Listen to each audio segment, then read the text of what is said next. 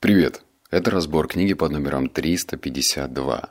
Формула. Универсальные законы успеха. В этом подкасте тебя будет ждать 6 выводов, но сначала мы с тобой побухтим, а стоит ли тебе читать эту книгу. Эта книга скорее попытка научно проверить, а есть ли какие-то законы успеха. И, как по мне, они не особо прикладные в плане повседневной жизни. То есть одно дело собирать фокус-группу, э, что-то где-то в научных стенах проверять, давать несколько вариантов, но в то же время в реальной жизни все очень хаотично, все выглядит как такой э, своеобразный хаос. И э, приравнивать то, что вот эти законы успеха, которые ты сейчас узнаешь, они будут приложимы к твоей жизни, вряд ли. Сильно вряд ли. Могу ли я советовать тебе читать эту книгу? Ну, так, наверное, понять, как работает случайность, почему кому-то везет, а кому-то нет, и что нужно делать для того, чтобы тебе повезло. Наверное, в таком случае ты можешь читать эту книгу. А так, в основном, мне кажется, что эта книга проходная. Все, на этом я заканчиваю свой бухтеж и переходим уже непосредственно к выводам. Читаю вывод первый. В мире сетей мы все – узлы паутины, которые связывают нас с миллиардами других узлов. Чтобы понять, какое влияние вы оказываете на свою коллективную среду, необходимо посмотреть на другие узлы в своей сети и пронаблюдать, как они реагируют на вашу деятельность. Наше коллективное определение успеха напоминает нам, как важно изучать те сети, с которыми мы принадлежим, и находить способ использовать их для получения преимуществ в будущем. Ландшафт сети с шоссе и нехоженными тропами, с пустошами и каньонами показывает пути к нашим целям. Что такое, э, вот заканчивается, что такое сети и вообще к чему, почему я решил выписать этот вывод. А, книга сводится к тому, что в основном людей делают выдающимися не их таланты, а скорее несколько разных факторов. Фактор один – это Везение – это когда ты оказываешься в нужное время, в нужном месте, и люди, то есть окружение, которые начинают а, либо боготворить какие-то твои способности, либо строить из этого даже своеобразные легенды. Поэтому здесь вот однозначно мы русскоговорящий народ, можем смотреть в сторону Запада. Я, например, обращал внимание, как есть русские инфобизнес-тренеры, которые делают практически все под копирку, как делают те же самые американцы. И это хорошо, потому что хоть мы отличаемся, нас разделяет океан, но все-таки мы можем посмотреть по сторонам и не ограничиваться пространством СНГ и думать, а как нас воспримут здесь. Мы можем посмотреть на американский опыт. Это, кстати, э, вот практически совет. Ты можешь выбрать тех людей, которые тебя интересуют, а потом досконально их поизучать. Посмотреть их личный сайт, посмотреть, на чем они зарабатывают. Я помню, когда мне э, нравился такой предприниматель инфобизнес-тренер Гранд Кардон, может быть, кто слышал, у меня даже два разбора его книг есть. Меня очень впечатлил этот человек, что я просто проанализировал весь его сайт вдоль и поперек. Сейчас в Google Chrome или там в Mozilla, в любом браузере можно перевести страницу сайта и посмотреть вообще все на человека. Поэтому рекомендую сделать то же самое. Изучай сети конкурентов. Вывод номер второй. Он будет э, про летчиков, и мне нужно маленькое предусловие сказать, чтобы понятно было, о чем вывод. Значит, во время Первой мировой войны э, даже тогда существовали своеобразные рейтинги у летчиков. Например, первое место летчик э, со стороны Германии сбил около 100, блин, чтобы не соврать, то ли 120, то ли 130 самолетов, и это считалось просто аномально много, потому что следующим человеком, который шел следом, то есть на втором месте, был летчик, который сбил там 5 или 7 самолетов, то есть ты вдумайся разницу, 130 или 7 самолетов. И об этом летчики до сих пор все знают. До сих пор можно найти кучу статей в Википедии, просто фанатов каких-то. Э, там начали строить легенды об этом человеке. И в то же время, в этот же момент на стороне э, кажется, Англии или Франции, был другой летчик, который сбил не меньше самолетов. Может быть, 110, может быть, 108, но о нем почему-то забыли. И об этом вывод номер два. Однако нет смысла вдаваться в подробности, чтобы назвать главное различие двух асов. Один из них был полезен своей сети, а другой нет. Успех Красного Барона обеспечила социальная и политическая обстановка во время войны, а не количество сбитых им самолетов. Его тщеславие или отношение к своим достижениям. Мы помним его сегодня, потому что однажды он был важен для германской пропагандистской машины. Его репутацию поддерживали люди, которым необходим был герой, поднимающий их дух. Реагируя на достижения Красного Барона, публика создала о нем миф – который достигал своей цели. Иными словами, сеть сочла его полезным и решила упрочить его успех. Законы успеха помогут нам понять, как подогреть общественный интерес, чтобы наши достижения вызывали широкий отклик. Если наша цель состоит в том, чтобы наша работа была важна остальным, а кто этого не хочет, нам нужно понять, как пробудить коллективный интерес к нашей деятельности через сложные сети, в которых мы состоим. Вот, собственно, и все. Тогда Германии был важен герой. Человек настоящий, такой, который э, действительно имеет какие-то подвиги и награды. Кстати, вот кто смотрел фильм э, «Виляя хвостом», с Робертом Де Ниро э, про политику как раз-таки, как люди переключают внимание в момент выборов. Это прям интересно. Тогда создавали мифических героев, и люди в них верили. А здесь реальная история. То есть реальный летчик, который просто вселял в ужас противников, который имеет на своем счету кучу сбитых самолетов, и Германия решила этим воспользоваться. Вот это как во, во всеоружие заявить во всем мире, что у нас чуть ли не отряд мстителей на нашей стороне воюет. И это очень важно, потому что это срабатывает как миф. Вот если помнишь игру «Глухой телефон» э, в детстве, ты говоришь одно, второй человек говорит то, что он услышал, но добавляет что-то свое. И потом в конечном итоге получается совершенно другое, что ты сказал первый раз. Так что так это работает. Глухой телефон по-взрослому, когда это кому-то выгодно. Вывод номер три. Когда жюри 2005 года собралось для оценки представленных на конкурс вин, все, казалось бы, следовали знакомому, проверенному временем протоколу. Судьи оценивали сладость и кислотность вин, содержание танинов, фруктовые нотки и текстуру, делали подробные замески, нюхали вино, пробовали его на вкус, держали во рту, сплевывали в специальную емкость. Однако, на этот раз кое-что было не так. Для эксперимента Ходжинсона судьи снова и снова дегустировали одни и те же вина. На протяжении дегустации им трижды приносили одни и те же вина в случайном порядке.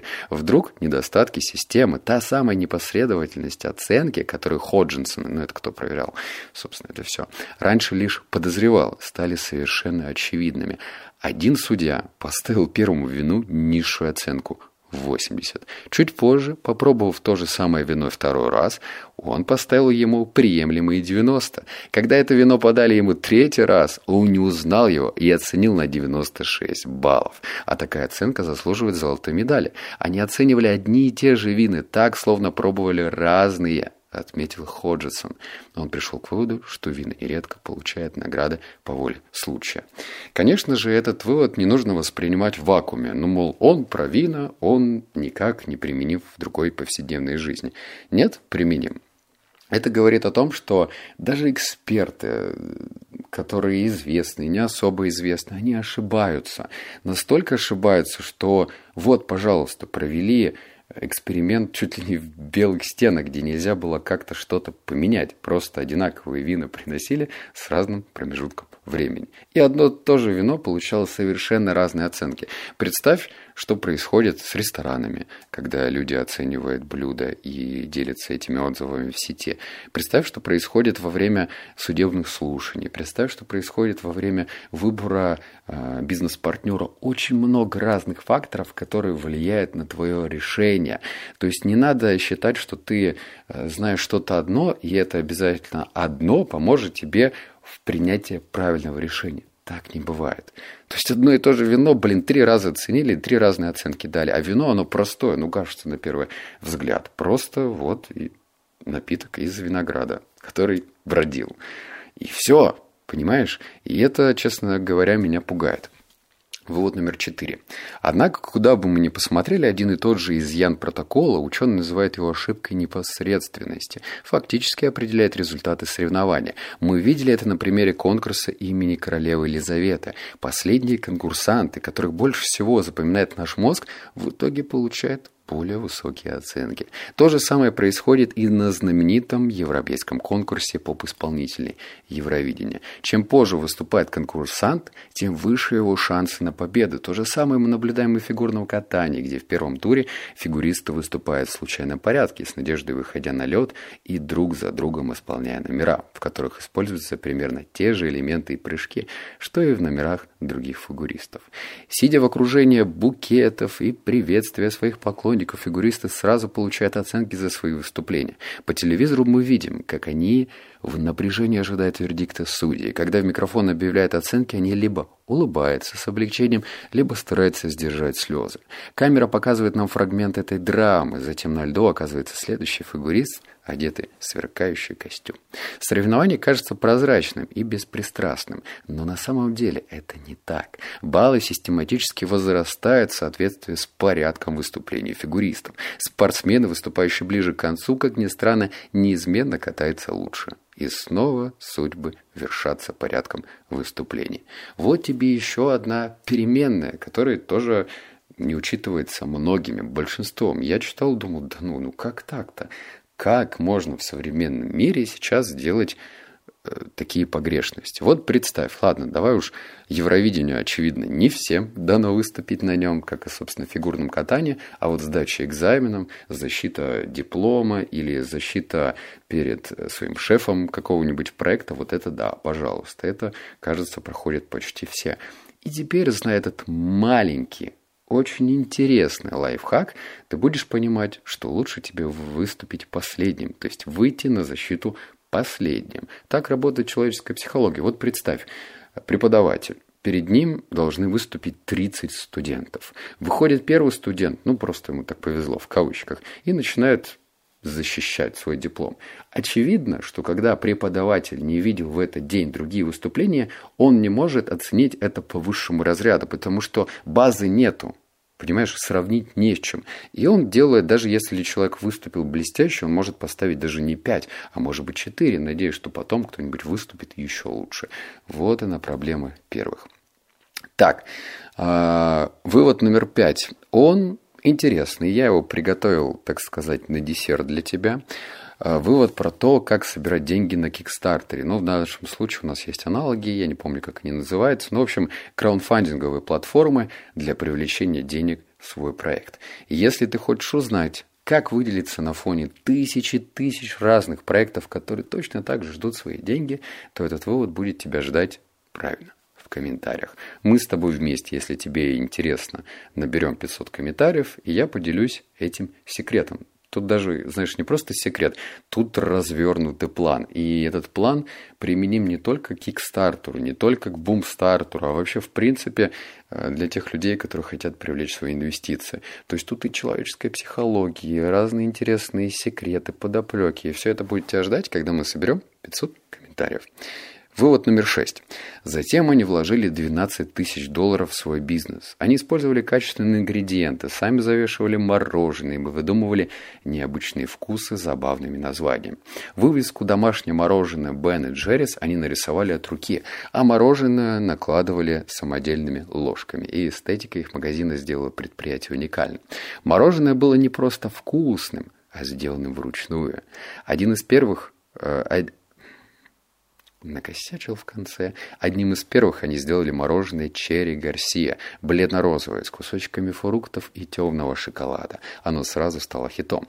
Однако, как мы убедились, великолепного продукта недостаточно. Должно быть, основатели компании почувствовали это, когда в честь годовщины открытия магазина раздавали посетителям рожки с мороженым. Им нужно было запустить принцип предпочтительного присоединения. Бесплатное мороженое, кто не выстроится в очередь. Когда мороженое оказалось вкусным, необычным, его ценность взлетела до небес. Хитрость сработала, но только со временем. Домашнее мороженое Бен и Джерри завоевало популярность в Вермонте не сразу, демонстрируя неспешность третьего закона. В 1981 году весть о новой фирме перелетели границу штата, когда журнал Time поместил на обложку фотографию мороженого в рожках, назвав Бенни Джеррис лучшим мороженым в мире. Здесь, на этом месте, можно прям смело поставить лайк, если я сделал твой жизнь, день в этот самый момент лучше, вот прям поставь лайк. Если хуже, и такое бывает, можешь поставить дизлайк. О чем этот вывод? О том, что даже имея потрясающий продукт, недостаточно сидеть и ждать с моря погоды. Даже в 1981 году приходилось прибегать примитивным, простейшим маркетинговым инструментом раздавать, блин, мороженое. Вот представь, ты ремесленник, ты настолько решил выделиться на фоне остальных конкурентов. Там была история, что раньше производили мороженое с кучей разных там добавок, заменителей, загустителей, собственно, и так и сейчас производят. И какого-то крафтового, настоящего, вкусного мороженого с кусочками фруктов не было. И тогда решили сделать по-настоящему качественный продукт.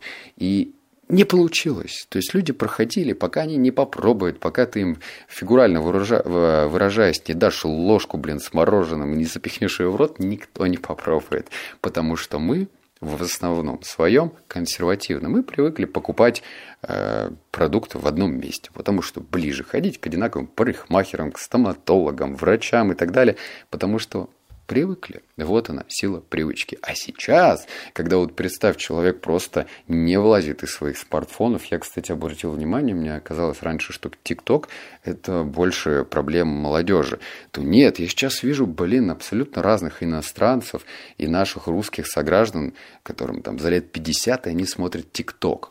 То есть вот тебе турок, которому 56 лет, и он там хихикает над видео постоянными, просто не замолкая. Вот тебе наша бабушка, которая лет 63, она смотрит ТикТок, и такое бывает. И вот представь, как к ним достучаться со своим продуктом. И ответ очевиден. Формировать свою базу. Базу даже не поклонников, это неправильное слово, а, наверное, последователей, наверное, э, людей, которым интересна твоя жизнь. Кстати, в книге там приводился пример, когда Стивен Кинг и Джон Роллинг э, написали пару романов под псевдонимами. Казалось бы, это таланты, это легенды в писательском мастерстве. И что ты думаешь, когда выходят их книги под псевдонимами? Становятся ли они хитами или бестселлерами? Напиши свой вариант в комментариях. Мне интересно твое мнение. Оставлю это как интригу. Ну все, обнял, поцеловал, заплакал. Услышимся с тобой в следующем подкасте. Пока.